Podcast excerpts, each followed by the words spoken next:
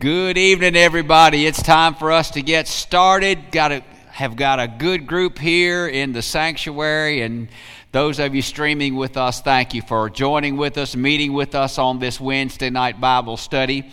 If you are joining us, just dropping in, we are taking a mountaintop view of the thread that runs through the Bible and the line of history that runs through the Bible, the love letter of God to us uh, beginning with Genesis, ending with Revelation, and we are now in the New Testament.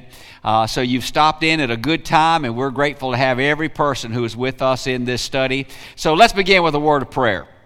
Our Lord, our God, thank you for loving us and for giving us this love letter, Lord.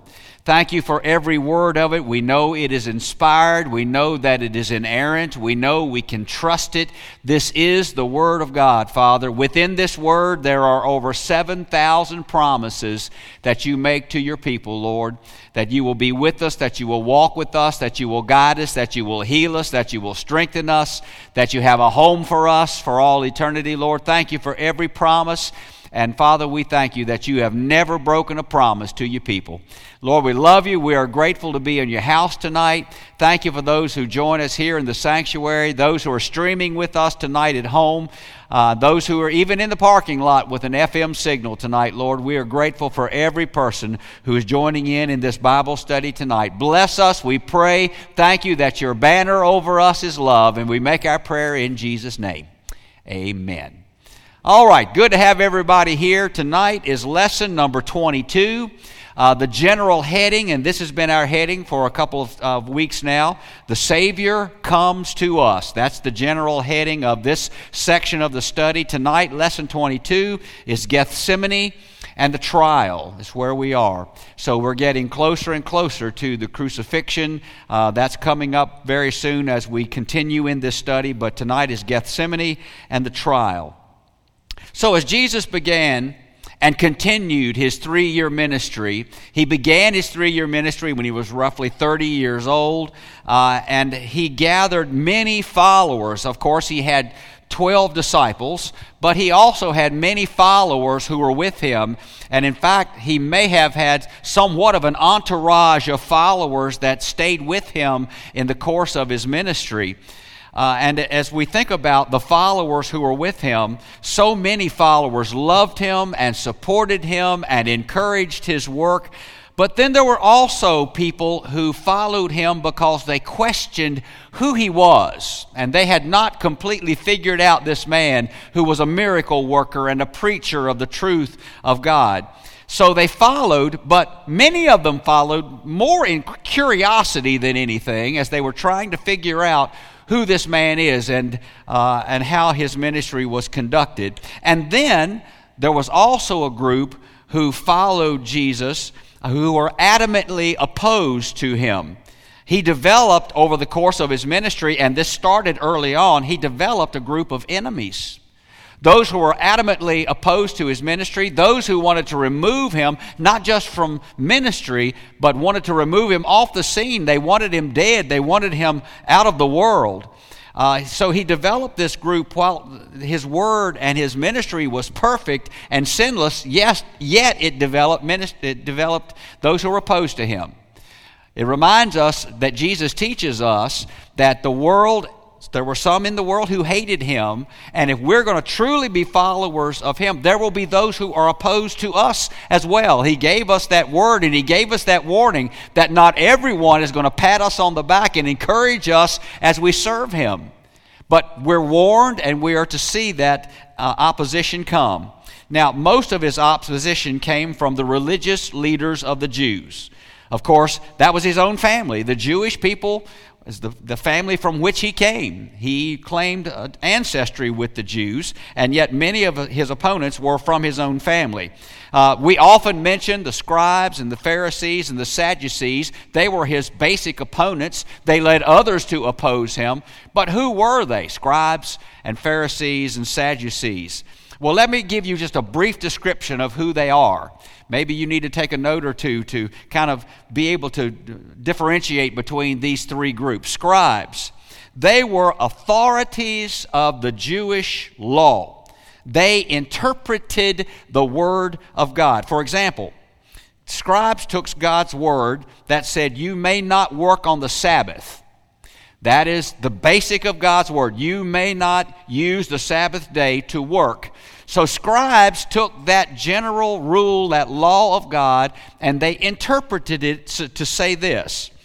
You might you may not work on the Sabbath, and that means that if you sit in a chair in your yard and you back up in that chair so that it digs into the dirt, you're guilty of plowing. so that's how they would interpret the Word of God. They, they strained it to the point that it was almost impractical, but the scribes interpreted the Word of God in such an extremely legalistic way, sometimes very unrealistic way. And the interpretation of the law, if you want to write this word down, there is the law, the rule of God. The interpretation that the scribes give it is called midrash. M I D R A S H. Midrash. That's the interpretation of the law. Pharisees. We hear probably as much about the Pharisees as any other Jewish religious leader. The Pharisee was a conservative leader of the Jewish religion. They followed the law of God, but they also opposed the Roman government. They opposed the Greek thought of their society. So they worked to keep the Jews closely tied to the legalism of the Old Testament. They were strict, they were conservative. in fact, there was uh, one joke that circulated in ancient times that uh, Pharisees were called, called uh, bruised on the forehead. The reason for that was that uh, if they were walking down the street, they kept their eyes on the ground lest they would look at a woman and have any form of lust whatsoever. They were so legalistic, they kept their eyes on the ground so much that they would run into a pole. And so they would be called the bruised foreheads uh, of Pharisees. But they were very, very legalistic. Uh, they had no connection with the Sadducees at all. Uh, there was a strong dislike between the Pharisees and the Sadducees. But the thing to remember about Pharisees is they did abide by the Old Testament law and they were very legalistic about it. Sadducees were opposites of the Pharisees. They were also Jews and they had integrated the Jewish culture into their religion. They, if you want to call them this, you could call them the liberals of the Jewish leaders. Now, in, chil- in children's Sunday school, which you know was many years ago for me, I learned that Sadducees did not believe in the resurrection. And the, remember, the way you remember that is uh, they, the Sadducee did not believe in the resurrection, so they were sad, you see. Uh, so that's a little hook that you might remember what a Sadducee believes. Uh, but you can't forget that now. Uh, but I haven't forgotten it in 50 years. And, and then uh, these Jewish leaders were so immersed in the law of God, the problem for them was, in all three cases, the problem for these leaders was that they were so immersed in the law that they couldn't see out of that box. Uh, they, they could not deliver the law of God to people with love. It was with legalism, it was with strictness. Uh, the, Jew, the Jesus threatened these Jewish leaders. Uh, Jesus gave the law, but he gave it in love. He gave it with compassion. And these groups could not understand that. They, they couldn't abide by that. It pushed them out of the box in the way they taught the law of God. So Jesus threatened these leaders uh, and the, all three groups came to the general conclusion that this Jesus needed to be removed from the circle of influence amongst the people to whom he ministered.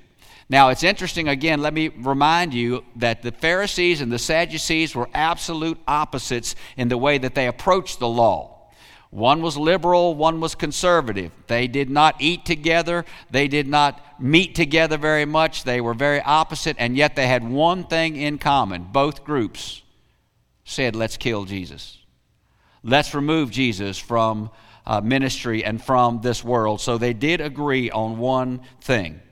Jesus told his disciples about this wave of opposition this opposition that was going to come against him and also eventually would come against them. If you want to turn in your Bible tonight, we're going to be primarily in the Gospel of Matthew. But Matthew 26, verses 1 through 5.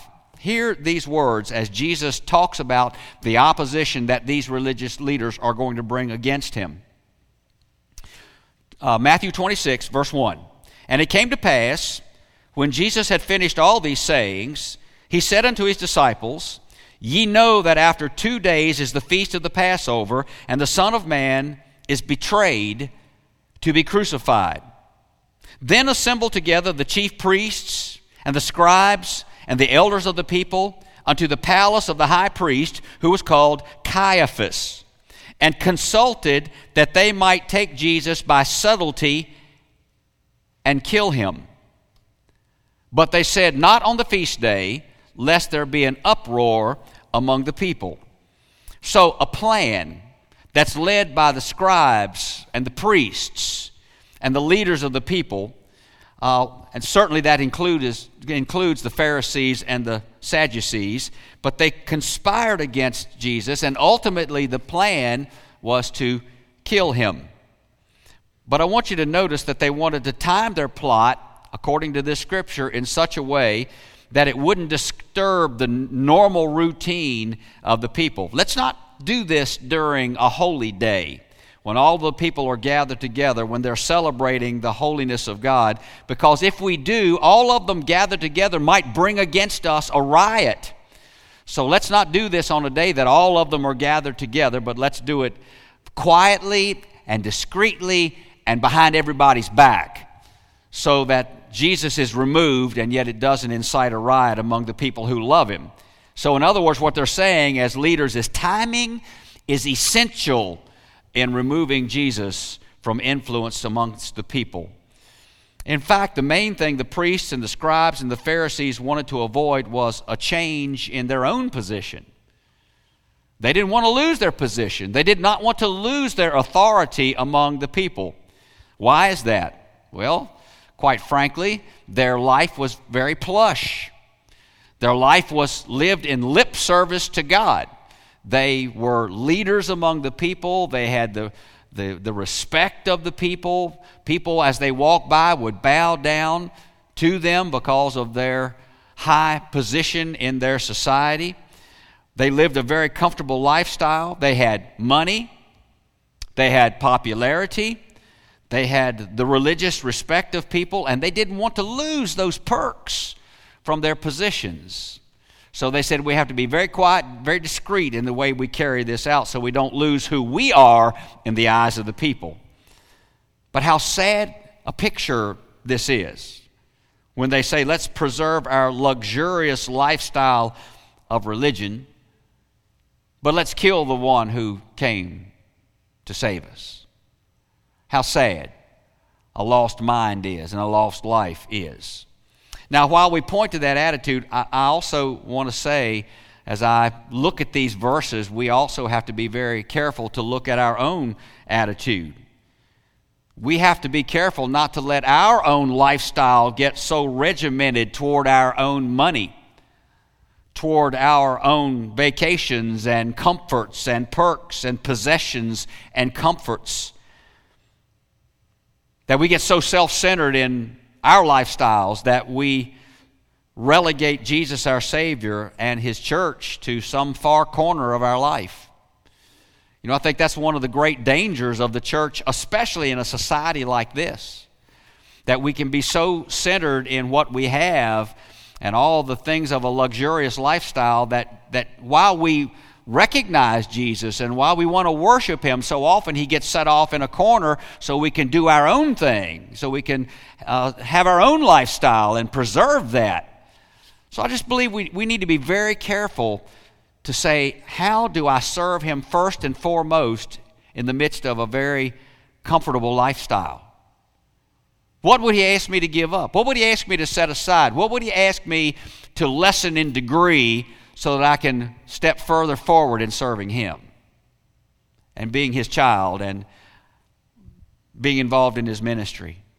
So we look at these Pharisees and scribes and Sadducees and say, you know, they want to preserve their own fancy lifestyle, but if we're not careful, we can fall into that same trap. Uh, not to take too much time, but I, I, just I have to tell you this. I, have told this story many times. It, it really burned itself into my heart many years ago, back in the 80s. Uh, when we had world missions conferences here. They've changed completely now. They've been relegated to just a one evening event, but it used to be all week that missionaries off the field would come, foreign missionaries and, uh, and missionaries from the United States would come, share with us their ministries, and it would be all week long, and we'd have a different missionary every night. I'll never forget one. He had just retired from a country in Africa, and I don't remember the country, which one it was, but I remember he was from Africa and served as a missionary for 40 years there. And as he was concluding his words to our church, I remember distinctly him saying, You know, I know that you think that it is a, it's, it's a, a wonderful thing that I've given 40 years of my life, and my wife and I have served in Africa. And you must think that's a wonderful thing that this man traveled all the way to Africa and gave his life there and comes back to tell us about it. But he said, I don't want you to admire me. I'm humbled to stand among you. Because in my 40 years in Africa, I, I dwelt among a people who had nothing. And when I offered them Jesus, they immediately came to him. They saw the worth in him. They had nothing, and they grasped onto Jesus as their Lord and their Savior, and they wanted to follow him. And he said, Witnessing in Africa was completely easy compared to witnessing in America. You live in one of the hardest mission fields in the world because people have so much that when you offer them Jesus, they just can't understand that they need Him above all else. I'll never forget him saying that, how hard the mission field is here compared to an African mission field.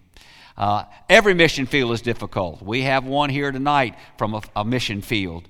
Uh, and I know that that mission field is very difficult, but every one is difficult. And yet we know that we have to set everything aside. Everything is of lesser degree, and our ministry and our service to the Savior is to be first and foremost in our life. The Pharisees and the scribes failed in that. We have to learn that lesson. We can't fail in that. We can't let our our perks and luxuries take over our service to the King. Moving on the night before the cross, as we go through the history of the Bible and the timeline of the Bible, we're getting now into the very heart of the message of God. All of the Bible revolves around what we're going to study in these next couple of lessons. The night before the cross, Jesus met with his disciples for the Passover meal, and he predicted his betrayal, and he instituted the Lord's Supper. Of course, he drew the Lord's Supper out of the Passover meal. What a great symbolism that Jesus draws the Lord's Supper out of the old Passover meal. The Passover meal signifying the remembrance of the death angel passing over Israel as they were captives in Egypt, and they were spared death as the blood of the Lamb was on the doorways of their homes. And when the death angel passed through, taking the lives of the firstborn, of not just the human population, but even the animal population, when the death angel saw the blood on the doorways, death passed over the Israelites.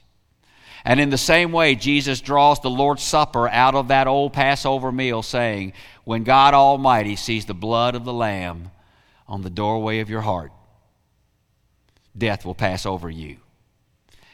Remember the cross. Remember my body broken. Remember my blood shed. What a fitting symbol as Jesus pulls the Lord's Supper out of the Passover meal. As we think about that, we're so thankful for remembering what Jesus did for us and how his life and his perfect sacrifice gives us life. Well, during that supper, as you know, Judas Iscariot arises to leave early. He has a task to perform. He's going to go to, to get the Roman authorities, and he's going to lead them to Jesus for his arrest. The disciple betrays the Lord in the Garden of Gethsemane with a kiss. He points out the Savior so he could be arrested and led on to trial and ultimately on to the cross and he receives a sum of money for his act of treachery 30 pieces of silver. And as we think about that, we do know that that paycheck is prophesied in the Old Testament. You don't have to go there, but you might want to write this reference down. It's Zechariah, minor prophet Zechariah, chapter 11, verses 12 and 13. Here's what the Bible says And I said unto them, If ye think good, give me my price. If not, forbear. So they weighed for my price thirty pieces of silver. And the Lord said unto me, Cast it unto the potter, a goodly price that I was prized at of them. And I took the thirty pieces of silver and cast them to the potter in the house of the Lord. Do you remember that uh, the place where Judas Iscariot committed suicide is called the potter's field. So amazingly, how the prophecy of the Old Testament comes is fulfilled right here in the betrayal of Jesus uh, in the Garden of Gethsemane. Well, how do these words tie in with what happened to Judas Iscariot? If you'd like to turn with me, it's Matthew 27, 1 through 8. Let's, let's take a look at these words Matthew 27, start with verse 1.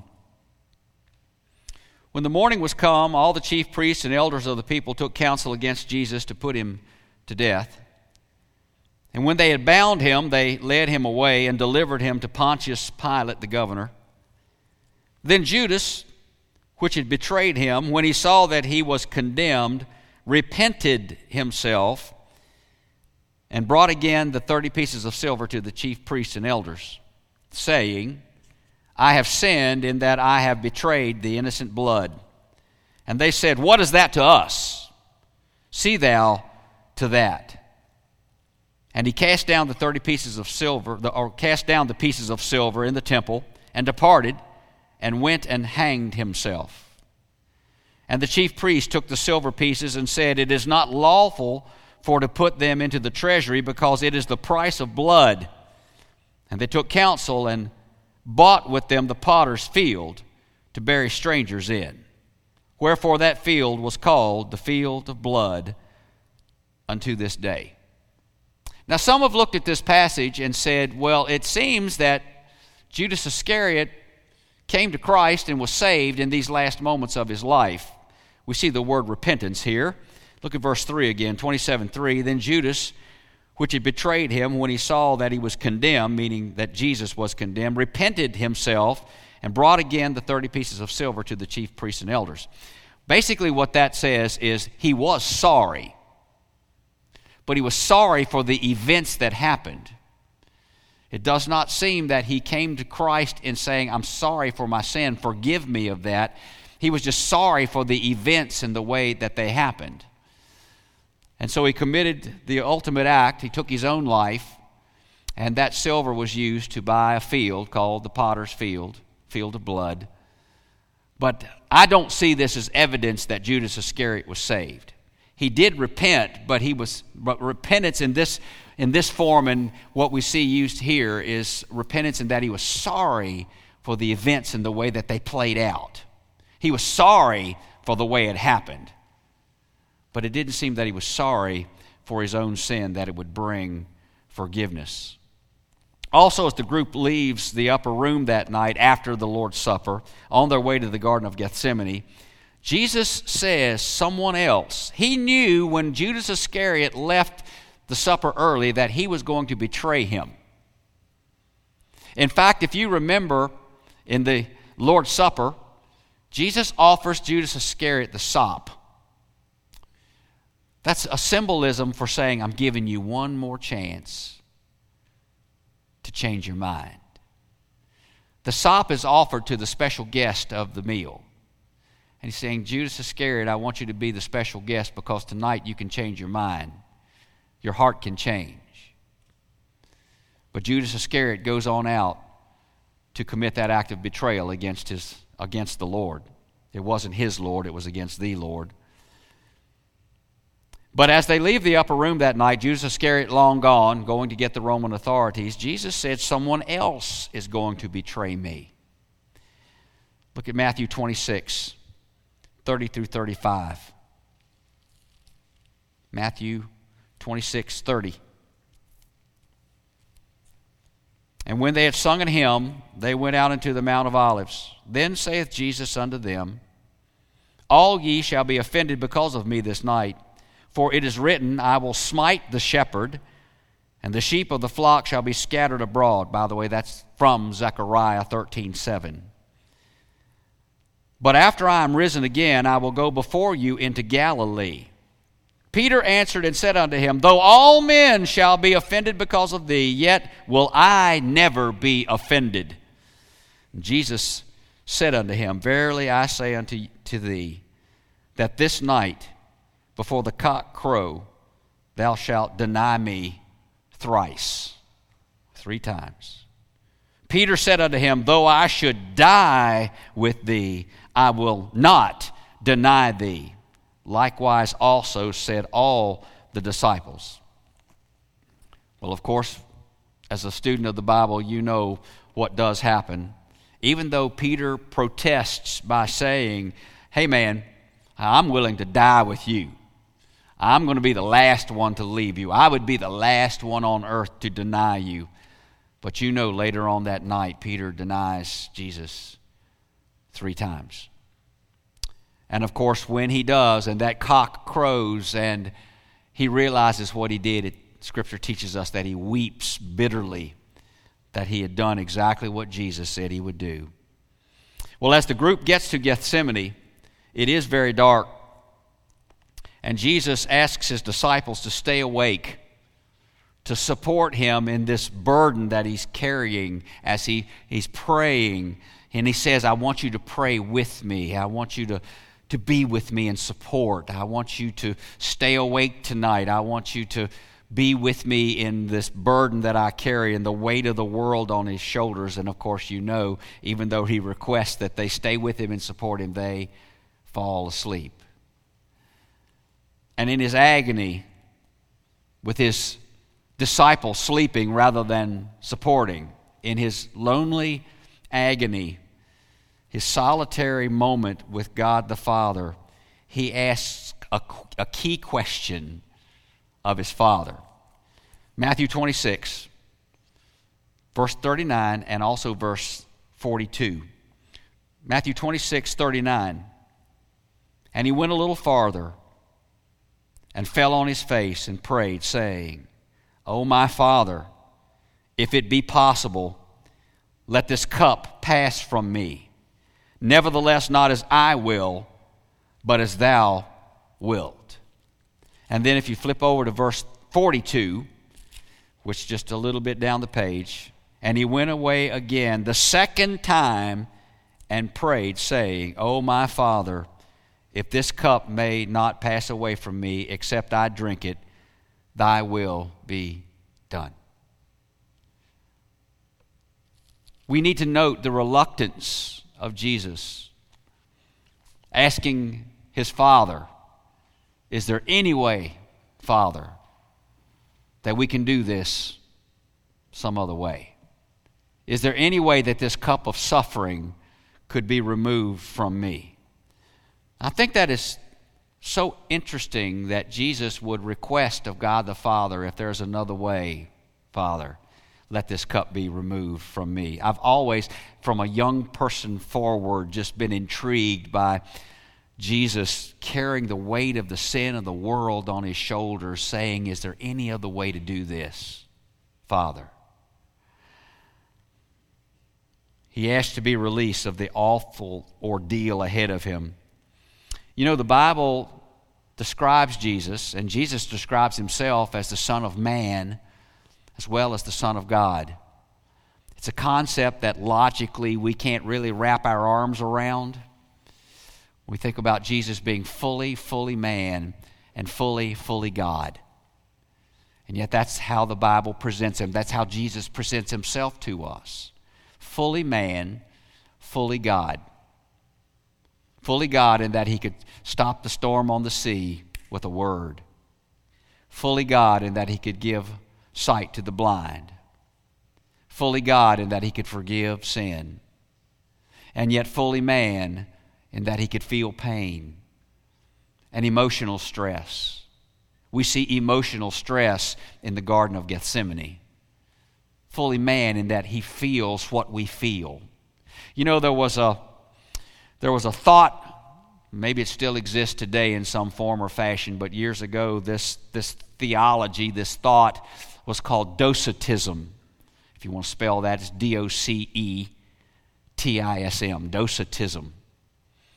And Docetism made the statement that Jesus only appeared human. He was fully God, and he played the charade of being a human so that he never had to feel pain. He never had to feel loss. He never went through emotional stress. He was God. He was clothed in flesh, but he was still fully, fully God. He was in a charade in the flesh. But I believe as we look at this request, and as you see this request in your Bible on your lap, you need to underline it because it shows us the true humanity of Jesus. Father, if it is all po- at all possible, don't make me go through this. Take this cup of suffering away from me. Don't make me drink this bitter cup. But God says, No, son, this must be done to forgive a rebellious world. There is no other way than for the perfect lamb to die. And of course, you know, in that verse 42 that I read, the second verse, Jesus says, I will accept the cup, Lord God, my Father, if this is the only way.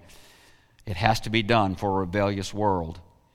And of course, after this deep and intimate and gut wrenching communion with God the Father, Judas Iscariot then commits his act of betrayal. And Jesus is arrested and led off, and he's taken to Caiaphas, the high priest. Also, remember in this time of prayer, just prior to his betrayal by Judas Iscariot, Jesus is sweating blood and that is truly a medical condition. In fact, as we look at the crucifixion, I'm going to give you a piece of an article uh, that came out from a, a highly regarded medical group uh, that talks about the fact that the medical condition truly is a person can be in, under such emotional strain that the capillaries under the skin break and you truly do sweat blood. It's a combination of sweat that comes from the emotional strain and blood mixed with it because the capillaries have broken under the skin. It's an interesting thing, but it's truly a medical condition. Jesus coming to his trials, and there are multiple meetings throughout the night.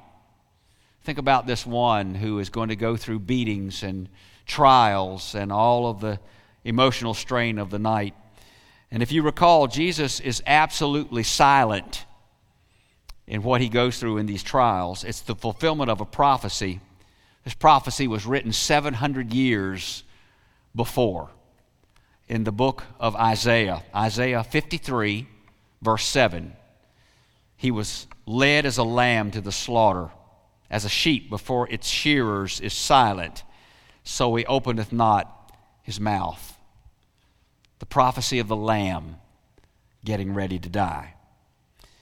And finally, because Caiaphas couldn't bring a rise out of him as he questions him and as he taunts him, and he can't get a word out of Jesus. He, uh, Caiaphas goes over the edge, the high priest. He's just so frustrated and he screams this order to Jesus. If you want to write it down, it's Matthew 26, verse 63.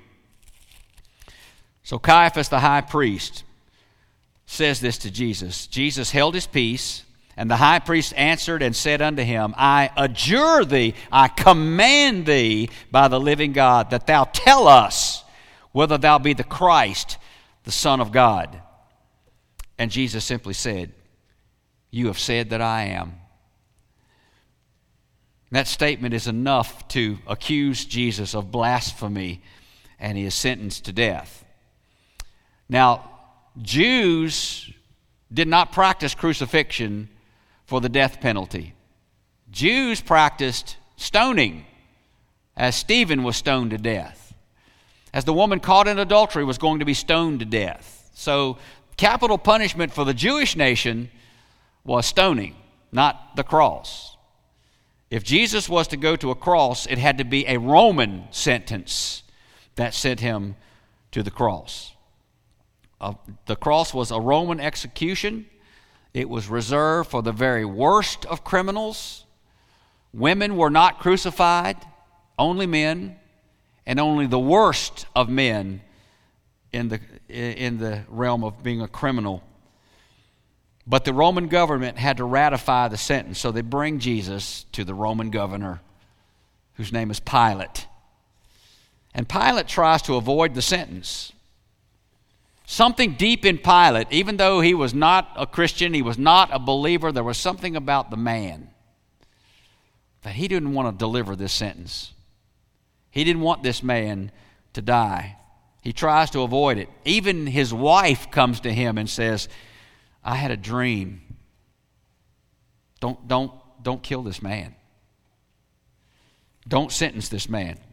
If you want a, a, scripture reference for that, it's Matthew 27 verse 19.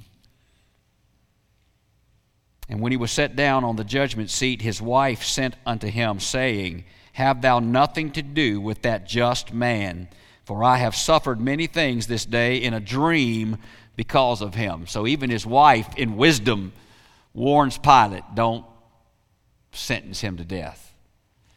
But the Jews persist. The scribes and the Pharisees and the leaders were so persistent about him dying.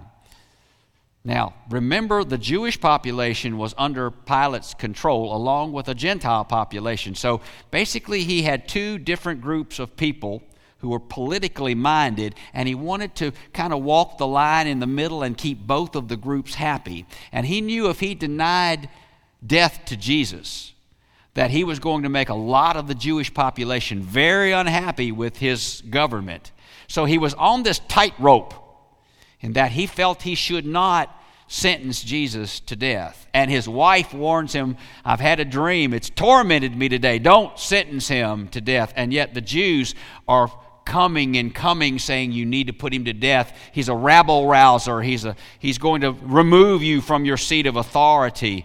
And he wants to keep that population happy. So, in the final attempt to wiggle his way out of this, he offers a choice, and you know what it is. Jesus, or as a practice of the day, he brings out this heinous convicted criminal out of the jail whose name was Barabbas. And he sets the two men before the Jewish population and says, Which one is to go to the cross? I free the one that is not chosen to go to the cross. And he thinks he has the ace in his hands because Barabbas was a hated criminal. Most likely, he was a murderer, probably a multiple murderer, and the community was absolutely scared of him. And so Pilate thought he had the ace there. And yet, the Jewish leaders whip up the crowd for a call that just continues to chill my spine. To hear in my mind this crowd chanting over and over and over again crucify him, crucify him. And with every time they repeat it, it probably gets louder and louder, and Barabbas is allowed to leave.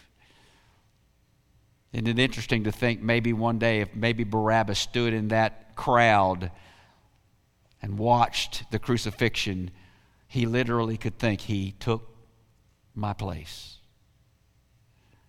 But it's true, every one of us is a Barabbas, a sinner before God. And He took our place. To me, there's no more moving scene than what we're moving into here. As Jesus goes through the trials, goes through the punishment, goes through the crown of thorns, and, and all of the ordeal that he endures even before he gets mounted to the cross we're entering into the centerpiece of the Bible and the centerpiece of how and why we're saved. This is, this is the high point of the love letter of God. He loves us so deeply that he would lay down his life for us. So tonight we're going to end there. There's no more moving scene. Nothing has more gravity or weight in the Bible than this very moment. And so we will pick it up next week and we will go on uh, to lesson 23 as we consider as we consider the center point of the message of God's love letter to us. Streamers, thank you for joining us tonight. Let's end with a word of prayer. Our Lord, our God, thank you, Father. We are right now standing at the centerpiece of the Bible, Lord. The crucifixion of the Lamb of God, the final sacrifice of the Bible, the final sacrifice because it is the perfect Lamb. We thank you, Father, that we consider that picture perhaps as Barabbas that convicted, heinous criminal stood in the crowd, and literally he could stand there and say, That man on the cross is taking my place. But Father, that word is for every one of us. Jesus on the cross literally took our place of punishment that we deserve for our own personal sin, our unrighteousness, our wickedness before God, in things that we say, in things that we say, and things that we think, and things that we do. So, Lord, we thank you for the sacrifice of your Son. He asked in the Garden of Gethsemane that this cup of suffering be removed from him, and yet he said, Lord, my Father, not my will, but thine be done. If this is your will, I will, I will die for Mike Fitzgerald. I will die for every person in the world, Father. We are humbled when we put our name in that place. I will die for. Tonight, Father, thank you for your love letter to us. Thank you for the, the nature that we understand of your love for us, that you would lay down your life that we might live. We love you, Lord. We thank you for your word. We thank you for where we are as we study it. And the thread of the Bible that goes from the beginning to the end is how much Jesus loves us, how much the Lord God Almighty loves us and planned our salvation before the very foundation of the world. And here we are studying it right now, Lord. We're humbled and we thank you in the strong name of Jesus Christ. We pray tonight. Amen. Good night, all. Thank you for joining us.